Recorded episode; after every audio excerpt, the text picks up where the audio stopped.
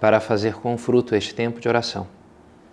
Minha Mãe Imaculada, São José, meu Pai, Senhor, meu anjo da guarda, intercedei por mim.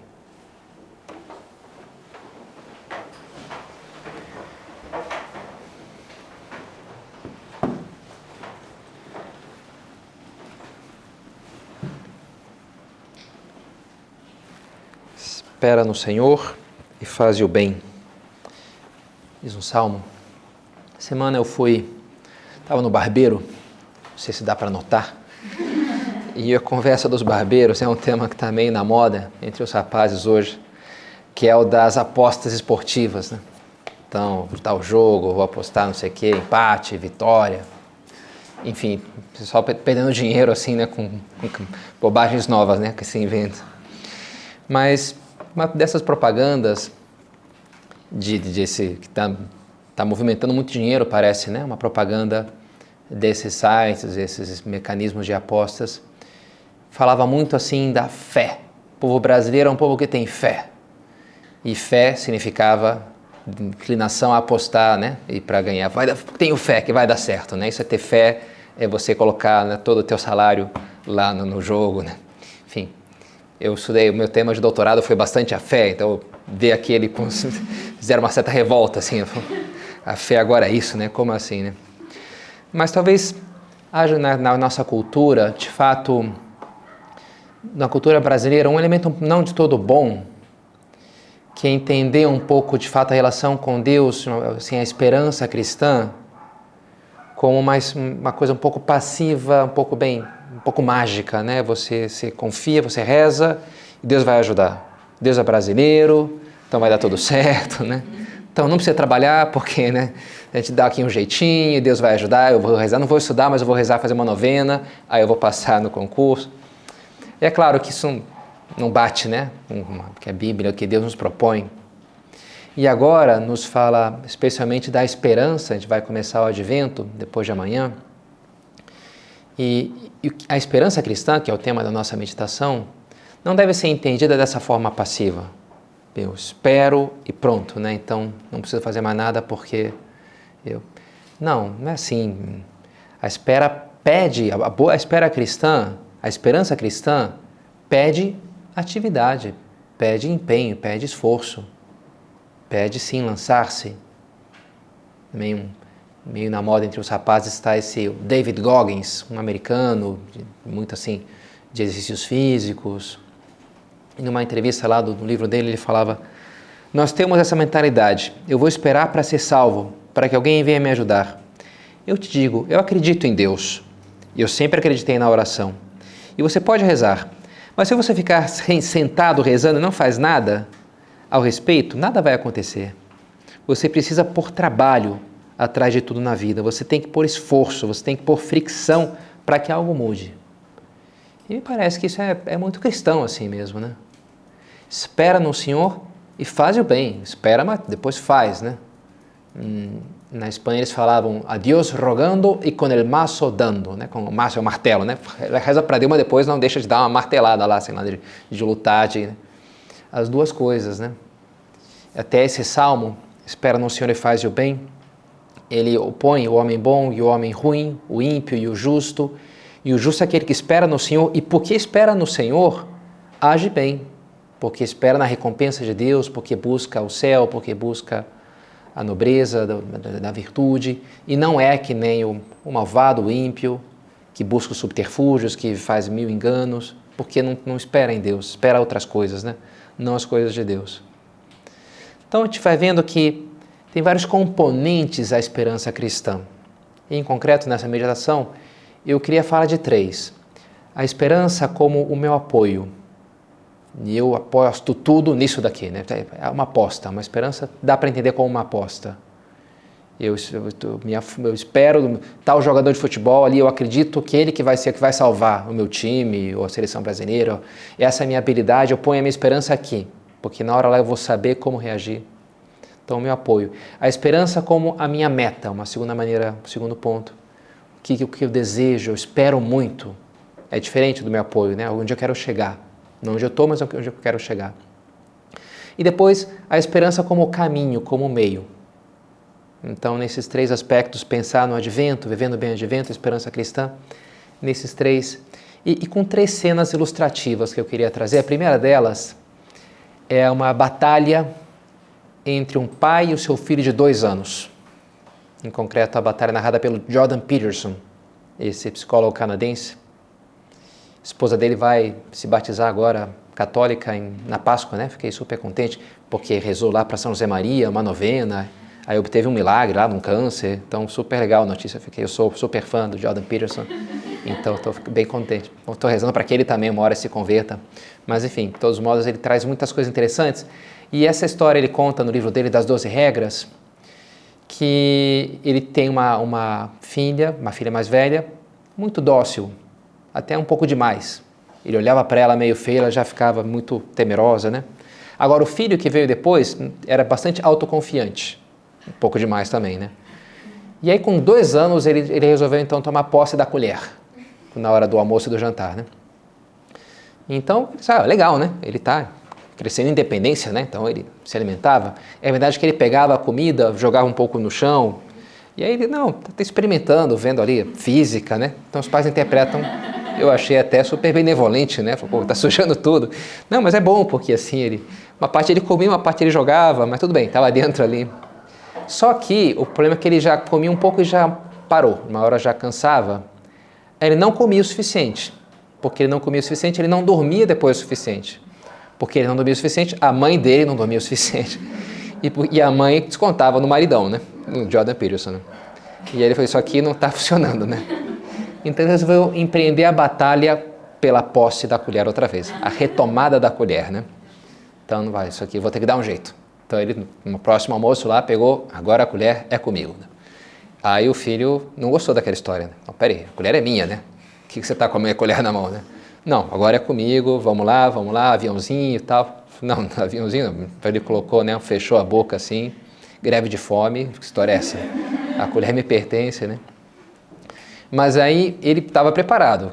Ele dizia, olha, ele fala no livro lá, hum, sempre a, a malandragem, a malícia e a experiência dos mais velhos acaba triunfando sobre a força e a habilidade dos mais novos. Né? Um pouquinho de malandragem você consegue dar uma enganada ali. E foi o que ele fez. Então ele ficava ali tentando e ele começou a, a cutucar o filho. E assim, não machucando nem nada, mas de uma maneira meio incômoda, né? Que não dá assim para simplesmente você né, desconsiderar. E aí o filho não foi gostando, né? Aí uma hora o filho abriu a boca para reclamar, pra... aí ele aproveitou e enfiou. Né? Aí, esse, aí o filho tentou não, ele tapou, conseguiu dar um jeito ali, uma parte saiu, uma parte entrou. Então foi aquela confusão.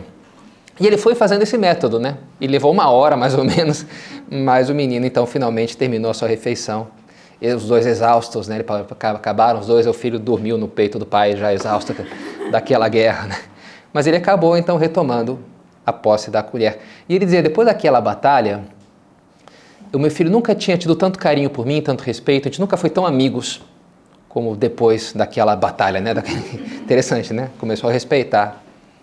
E achei engraçado, ele fala, porque a população mais violenta do mundo são os bebês de dois anos. Aqueles, esses dados curiosos, né? Eles são muito violentos, né? Claro, eles são capazes de fazer muito pouca coisa, né? Mas eles batem na mãe. E por que, que eles fazem isso? Porque ele quer dominar, porque ele quer o que ele quer na hora que ele quer, ele quer mandar. Então ele tem que encontrar um limite, dizendo: oh, peraí, você não pode bater em mim. Se você bate em mim, eu bato em ti, sei lá, eu sou, eu sou mais forte do que você. Precisa encontrar algum limite, né? Ele fala: assim como os cegos, os bebês eles precisam de uma parede para encontrar o caminho na vida. Se alguém que põe aqui, cara, não, peraí, isso aqui você não pode fazer. Aqui você está indo longe demais. E tem que dar, então ele procura dar aquele limite. E é interessante, né? Essa batalha da, entre os dois me parece um, um exemplo bonito, assim, uma imagem bonita da nossa vida. Me remete até aquela passagem no Antigo Testamento, uma passagem um pouco misteriosa de Jacó, em que de noite vem um anjo e ele começa a brigar com o anjo. Uma coisa engraçada, né? Brigar com o anjo. E passam a noite inteira brigando. E depois termina, de manhã o anjo está indo embora. Ao invés de ficar aliviado, Jacó segura o anjo e fala: Não, você não vai embora antes de você me abençoar. Então é tudo meio esquisito, né? Pô, você estava brigando, agora que. De alguma maneira ele entendeu que era Deus ali. Era uma presença de Deus naquele anjo. Né? Então ele precisava da bênção de, daquele. Queria, não, você pode ir embora. E o anjo então lhe diz: e pergunta: qual que é o teu nome? Jacó. Pois de uma maneira te chamarás Jacó, mas Israel, porque brigaste com Deus, resististes a Deus. Israel significa isso, né? E daí vem o nome Israel, das doze tribos, que são os doze filhos de Jacó, né? Os doze tribos de Israel. E depois Israel como nação, como país, né? Porque esse nome significa isso. E, e essa imagem, né? Israel é o povo escolhido por Deus, mas ao mesmo tempo é o povo que resiste a Deus. É aquela coisa de abençoa, topa, mas não topa, resiste, né? E, e, e a imagem de todos nós. Porque a gente, a nossa relação com Deus, a gente não entende, né? A gente é um bebê de dois anos que acha que é uma coisa que Deus está sendo cruel, né? A vida está sendo cruel. Por que esse problema? Por que aquele outro, né? A gente encontra, esbarra com os limites, mas eu queria isso e não vou poder, mas como assim, né? Ia ser tão bom, por que que não vou poder? Por que que não dá certo? Por que que não pode ser dessa outra maneira? E a gente precisa ter essa fé, que é, que é essa confiança, né? que é esperar no Senhor, esperar no seu amor. Esse é um ponto fundamental. Já questionado desde a da, da serpente com, com Eva, tenta questionar isso daí. A confiança na bondade de Deus. Não, Deus não quer o bem de vocês, né? Ele proibiu porque Ele quer dominar vocês.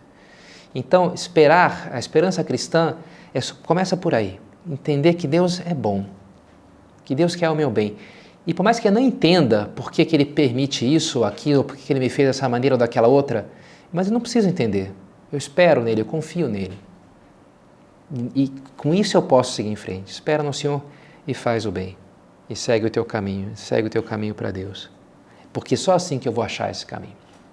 Então, isso é, é, um, é um primeiro ponto, de entendendo que esse caminho às vezes pode custar um pouco. A minha direção espiritual semana passada, anotei uma frase que eu achei interessante. A pessoa me disse assim: estava tratando de um assunto, uma situação difícil, que eu não queria ter que enfrentar aquilo, porque ah, já fiz isso, já fiz aquilo, isso aqui podia ser outra pessoa, né? Porque mas foi ficando claro que sim, né? Que eu ia ter que enfrentar aquele negócio ali, né? E a pessoa, e, e, então eu falei isso na, na direção espiritual e quem me atende me comentou, olha, Faça coisas que você tem medo de fazer e depois você já não é mais a mesma pessoa. Tem uma frase dessas de efeito legal. Hum, legal, né? Faça o que você tem medo que você depois é uma pessoa diferente. Uma pessoa diferente. E, então esse é o segundo ponto que eu queria falar sobre a esperança. De ser essa pessoa, desejar ser essa pessoa diferente. Desejar chegar onde estou chamado a chegar, a ser tudo que Deus quer que eu seja. Porque sim, o meu apoio é que Deus me ama. Agora, isso não é tudo na vida cristã. Depois eu tenho, eu sei que eu sou chamado a ser santo, sei que eu estou chamado a ser diferente do que eu sou hoje, a crescer. Para caminhar, para andar, a gente precisa dessas duas coisas, desses dois pés, um no chão e outro no ar. O, o que está no ar só consegue ir para frente, ou por, pelo que está no chão, né? porque o que está no chão é que dá o atrito e você consegue, se você pula, você não consegue andar no, no ar, né? Você tem que ter um, um, um pé no chão para poder dar impulso, né? Agora, os dois pés no chão também não funciona, né? Você tem que pôr um no ar e um no chão. Para caminhar, para seguir na vida, é, a gente precisa de um ponto de apoio e depois um, um lançar-se adiante. Abraçar um certo desequilíbrio. E a esperança cristã é isso, né? É, é, é um, é um lançar-se para frente, esperando que eu vou atingir, que eu vou chegar. É um pular no, no, escuro, no vazio, em certo sentido, né? No que me aguarda, confiar que me aguarda algo bom. Não só que eu estou apoiado pelo amor de Deus, mas que Ele tem reservado para mim um bom prêmio, né? um, bom, um bom destino. Nesse sentido, São José Maria fala da arriscada segurança do cristão. Paradoxo, né? Uma segurança arriscada que tem o seu risco, mas uma coisa segura, né? Ele diz assim, minha Cristo que passa, desde a nossa primeira decisão consciente de vivermos integralmente a doutrina de Cristo, não há dúvidas que avançamos no caminho da fidelidade, avançamos muito, mais na fidelidade à palavra de Deus. Mas não é verdade que ainda restam tantas coisas por fazer? Não é possível ficarmos imóveis. Temos que avançar, porque o fogo do amor de Deus precisa ser alimentado, crescer cada dia, ganhar raízes na alma, e o fogo mantém-se vivo quando se queimam coisas novas. Por senão se, se aumenta, leva a caminho a extinguir-se. Ele usa a imagem do plano inclinado, uma ladeira. Não dá para deixar parado, você tende a cair. Tem que estar tá fazendo esforço para subir. Tem que estar tá te empenhando. Tem que estar tá seguindo em frente. Né? Ele cita Santo Agostinho: Se disseres basta, estás perdido. Procura sempre mais, caminha sempre, progride sempre.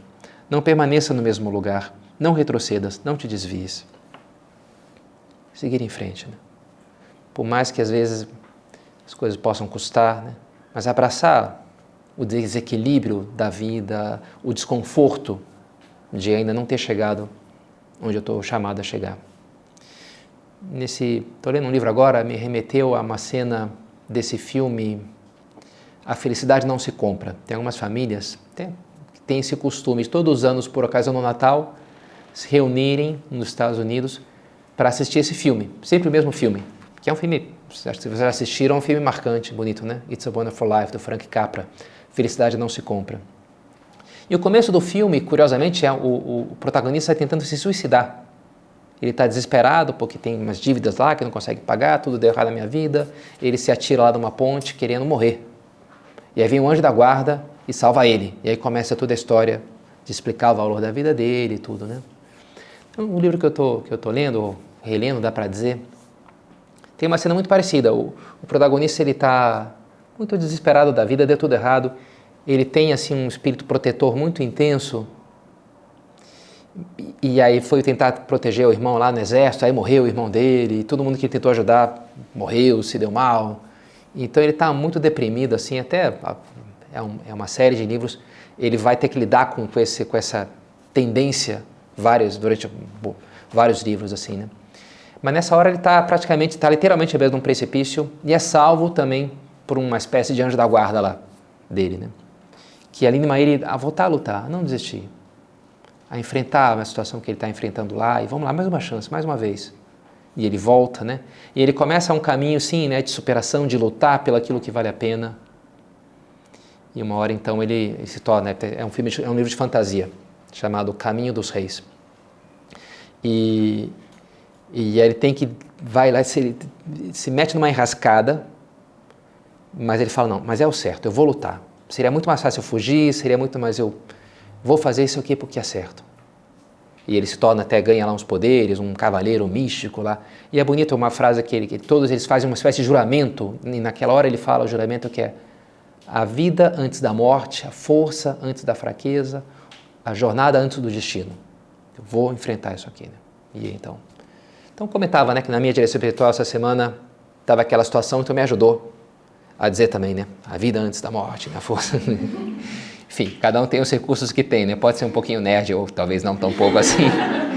Mas eu, eu gosto dessa coisa de fantasia, aquilo, não, agora vou me tornar um cavaleiro com eles. Vamos lá, o enfrentar aqui vai ser o meu defeito. Vocês podem fazer também, mas tem que ser algo difícil e significativo. Não vale a plantar bananeira, porque não, tem que ser um negócio que que tem um valor moral, olha, tem que ser um vencimento. Aí pronto, tem que fazer o juramento de vou lutar, né? Um pouco. Esse é o espírito, não fugir da luta, por mais que custe, né? E parece que isso aí tem muito a ver, sabe, com a esperança no advento, de pensar bem, quais são as batalhas que Deus espera de mim? Onde é que eu deveria me vencer? Que talvez eu estou fugindo, né?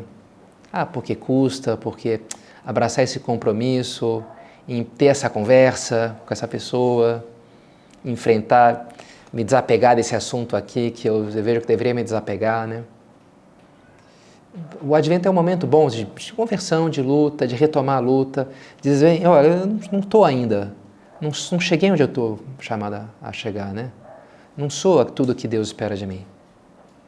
Então, esse desejar mais, almejar mais, saber que Deus me chama para mais. Em que quais são as batalhas que eu tô, que tenho que enfrentar nesse advento, para a gente pensar, né? E depois o terceiro elemento, um, eu queria evocar uma outra cena para ilustrar, que é de um filme chamado Harriet, um, O Caminho para a Liberdade. É baseado numa história real.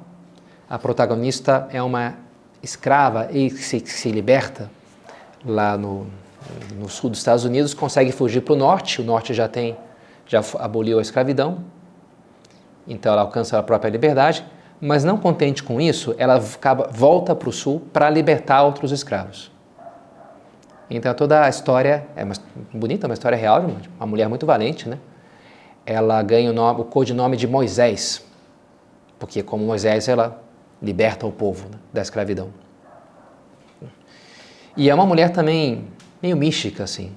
Então ela reza muito e ela encontra os caminhos. Tem uma cena dessas de sendo perseguidos ali pelos capatazes e até a cabeça dela tá super a prêmio lá, porque enfim, ela libertou já um montão de gente, né? E eles têm que atravessar um rio, ninguém sabe nadar.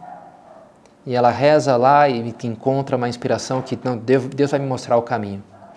E ela guia, de fato, as pessoas morrendo de medo, mas ela encontra um caminho naquele rio mais ou menos caudaloso. Eles conseguem atravessar, e é bem Moisés, né? Bem assim, né? O mar e, e atravessam do outro lado eles conseguem chegar na liberdade. E durante essa cena toca uma música, é um estilo de música que meu pai gosta muito, chama-se Negro Spiritual que são justamente essas músicas compostas nessa época em que já os escravos americanos já se convertiam, já eram cristãos e sempre, né, os africanos são muito musicais, então já começaram a compor esse tipo de, de música que depois virou blues, depois virou rock and roll, tudo nasceu dali, né, um pouco assim, né. E, e são músicas assim de uma letra muito simples, mas me parece muito forte, muito, muito, muita fé, né, de gente muito sofrida de trás daquilo ali, né. E essa música chama-se Wait in the Water eu tive que ir atrás do significado, que não sabia o que, que significa wait, to wait. O, o, verbo to wait significa andar com água, andar na água, com água na canela ou no joelho. Isso é wait in the water, né? Caminhar na água com água batendo ali. Mas você consegue caminhar, você não está nadando, você está andando, né? Wait in the water, e o refrão fala, caminhe na água, porque Deus vai agitar as águas. God's gonna trouble the waters. Wait in the water. God's gonna trouble the waters. E, aqui, agora eu estou escutando muito essa música. então, eu, eu, gostei bastante dela, então estou escutando bastante. E, e, remete a muitas cenas, né? Que Deus vai, vai mexer nas águas, vai agitar as águas. Remete muito à piscina de Betesda, lembra aquela cena do Evangelho? Lá está o paralítico que quer entrar na água, quando o, o anjo mexe na água, o primeiro que entra fica curado, né? E, e também, como é lógico, né? Moisés atravessando o Mar Vermelho e o próprio batismo, a travessia do Jordão, batismo no Jordão. E, e todas essas, essas, imagens, na Bíblia, a água é, é um certo símbolo de morte, é o um elemento perigoso. Você andar no mar, é, né, quando Deus está bravo, o que, que ele manda? O dilúvio. Acaba com tudo, né? Porque a água, você não consegue sobreviver na água, você precisa de lugar seco. O lugar seco é o lugar da ordem, onde as coisas estão tranquilas, você conquistou um lugar seco, né? Deus solta as águas, aí já era, né? Então a água é um símbolo de morte. E o batismo significa isso, né? Você submergir, você morrer, morrer em Cristo para ressuscitar. Só que essa água, Deus vai mexer, ele vai tocar nessa, ele tocou nessa água, ele tocou na morte, ele morreu, ele entrou na morte. Deus vai agitar essas águas. E por que, que essa é me parece uma imagem bonita e forte? Porque remete a essa ideia né, de que, olha, essa, isso aqui que é ruim, o que me parece ruim, isso aqui Deus tocou com a sua graça, essa situação difícil. Esse elemento aqui, o que eu vou ter que enfrentar, poderia ser diferente, poderia não ter essa doença, poderia não, essa pessoa não poderia, meu chefe poderia não ter esse defeito, poderia não ter se batido com o carro, não sei. Mas olha, Deus tocou essas coisas. E se eu entro ali, se eu tenho, ganho a coragem de caminhar na água, wait in the water, eu vou sair dali transformado. Né? Hum, lá na Espanha tem o Caminho de Santiago, tão famoso. E uma frase interessante que eu escutei é: o caminho de Santiago não é tanto Santiago quanto o caminho. Vocês dá para entender, né? se faz algum sentido. Mas faz sim, olha só. Que, não é que quer dizer, não é tanto a chegada, né? Santiago é Santiago de Compostela, onde termina o caminho de Santiago. Né? É o destino, onde está enterrado. Eu acredito que não está enterrado, mas tudo bem. Segundo a lenda, estaria enterrado lá Santiago maior, né? E, enfim, e, e, aí então vai lá e você vai visitar a tumba do, do apóstolo, né, em Santiago de Compostela. Mas não é tanto chegar lá, por chegar lá, enfim, eu nunca tive em Santiago, quem sou para falar mal, né? Mas o pessoal fala que não é uma cidade assim, uau, que sensacional, né? Que coisa linda. Mas o negócio é o caminho, né? mais que Santiago, ou seja, é o processo. Da pessoa passar um mês lá caminhando e com os pés doendo e ficar lá no albergue e foi assaltado no meio do caminho. Essa coisa, né? É o próprio caminho. O negócio é o caminho, que é um retiro, que é o momento que você vai estar lá e aquela coisa chata do tempo que não passa, e as dores, e a comida meio mais ou menos. É isso que vai te transformar. Não é tanto chegar lá, pegar um avião e ir direto lá para Santiago. Não, isso não, não resolve, né? É o caminho, é a própria coisa. É o meio. Então, esse é o terceiro ponto para a gente pensar na esperança cristã, que é a própria coisa que me custa, né? Aí tá, aí já é a, a, o próprio dom de Deus. Essa dificuldade, essa doença, esse desafio. Porque me custa isso, pois ainda bem, né? Porque é isso que vai te transformar. É isso que você precisa, você abraçar, mergulha nessa água. Porque essa água foi benta por Deus. Ela, ela que vai te curar. Deus, o anjo mexeu nessa água daí. Por mais que ela não pareça muito convidativa. Né? Uma piscina lá de Bethesda, uma piscina pública já é uma ideia um pouco infeliz, né? Agora imagina uma piscina pública dois mil anos atrás em Jerusalém. Deve ser um negócio mais, né? não me parece uma boa ideia em absoluto, né? Se todas, curioso, entre os romanos eles tinham essa coisa dos banhos e era uma grande fonte de doença, né? Porque dá para imaginar, todo mundo entrava na piscina lá, na coisa pública, né? Então, uma grande transmissão de doença na cidade de Roma era banhos, né? Então, mas se Deus tocou naquela água, ele jogou ali um cloro, sei lá, né? Não, não vai ter mais problema, entendeu? Pelo contrário, vai ser cura. Aquilo vai ser uma coisa boa. A gente tem que entrar na água, né? Caminha na água. Não tem medo. Né? Bonito o Salmo 85. Gressos envia. Às vezes eu gosto de pegar frases assim que seria um bom lema frase em latim que, que, tem um conceito bacana. E esse eu achei, eu, eu, eu tenho um, um, arquivo que eu anoto, né? Esse está no meu arquivo lá. Gressos envia, passos no caminho. Porque me parece, né, junta bem é, é, esses elementos assim em certa tensão, a estabilidade e a boa instabilidade. Você tem que estar tá no caminho. Se você sai do caminho, você desgovernou, isso vai terminar fora, né? Você não vai legal, não é progresso. A mudança pela mudança não é progresso. Você tem que estar mantendo o caminho, mas também você não pode ficar parado no caminho. Você tem que dar passos. E é fundamental que você dê passos. Estou progredindo no caminho? Eu estou melhorando onde eu tenho que melhorar? Eu estou mais perto de Deus? Gressos envia. São José Maria, ele gostava de dizer: ano novo, luta nova. A gente tem ano novo, vida nova. Hum, talvez não, né? Muda o ano e a tua vida pode ficar perfeitamente igual. Mas vai mudar se você colocar uma luta nova. Se você buscar qual que é o próximo passo que eu tenho que dar. O que é que eu tenho que fazer? Qual que é o desafio que Deus está me pedindo agora, né? Gressos envia, vou dar o meu passo. É isso, é aquilo. É. Ele gostava de falar também, de usar essa imagem, de olha, eu me sinto como uma criancinha que o pai colocou uma série de bloquinhos coloridos ali, aqueles cubinhos. E aí, e não sabe muito bem o que fazer com aquilo, ficar jogando, mas guiado pelo pai, ah, põe aqui isso aqui, agora põe aquele ali, agora põe isso aqui, e daqui a pouco ele faz um castelo, que ele seria completamente incapaz de fazer sozinho. Deus, ele dizia, Deus fez assim comigo. Eu não tive que saber, pensar e planejar, e, não, foi só um bloquinho, agora outro aqui, agora me parece que é Deus quer que eu ponha esse aqui, agora põe aquilo ali. E daqui a pouco, uau, daqui a pouco né, você chega ali numa coisa maravilhosa. Qual que é o próximo bloquinho? Essa tem que ser a nossa pergunta nesse advento, né? O que, que Deus espera de mim? E almejar tudo que Ele quer me dar para dar os passos que eu preciso dar. Tem uma frase famosa de Dostoiévski que é: A beleza salvará o mundo. E me parece né, que a beleza tem muito a ver com a esperança. De trás dessa frase talvez esteja essa ideia de que, olha, o mundo de hoje abandonou a verdade, a bondade, a ideia de ser santo, mas a beleza permanece. O apreço, o encanto pela beleza. São esses três transcendentais que os medievais falaram, né? A beleza, a verdade e o bem. E é interessante ver como eles coincidem com as três virtudes teologais. A verdade tem muito a ver com a fé, a bondade tem muito a ver com o amor, com a caridade, chama aquilo que é bom.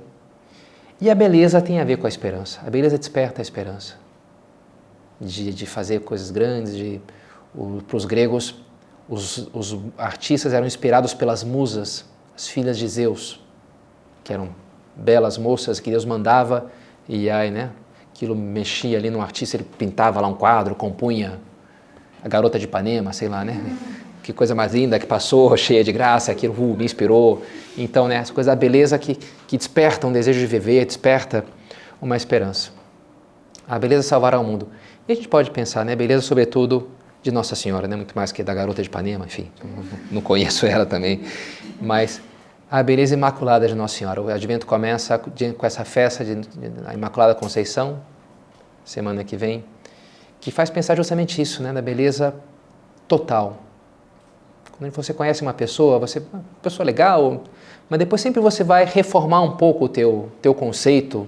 Bem, não é tão chata como eu pensava, né? Ou tão não sei o que, e também não é tão legal. E, e, se você achou que alguém é perfeito, basta conhecer um pouco que você vai vendo que bem, não, né? Não é porque tem esse defeito, porque, porque todo mundo tem, né? Porque todo, todo mundo não, né? Nossa Senhora não tem. Se, né, quanto mais a gente vai conhecendo ela, mais a gente vai se maravilhando, porque não encontra nenhuma mancha. É imaculada, né? Em todas as profundidades, ela é, é pura, né? Beleza. Comentava Bento XVI, que grande dom ter por mãe a Maria Imaculada, uma mãe resplandecente de beleza, transparente ao amor de Deus. Ao contemplá-la, reconhecemos a altura e a beleza do projeto de Deus para todo homem ser santos e imaculados no amor. Então, ela nós terminamos pedindo que abençoe esse começo nosso de advento, que nos faça desejar e assim lançar-nos para abraçar tudo aquilo que Deus tem sonhado para cada um de nós.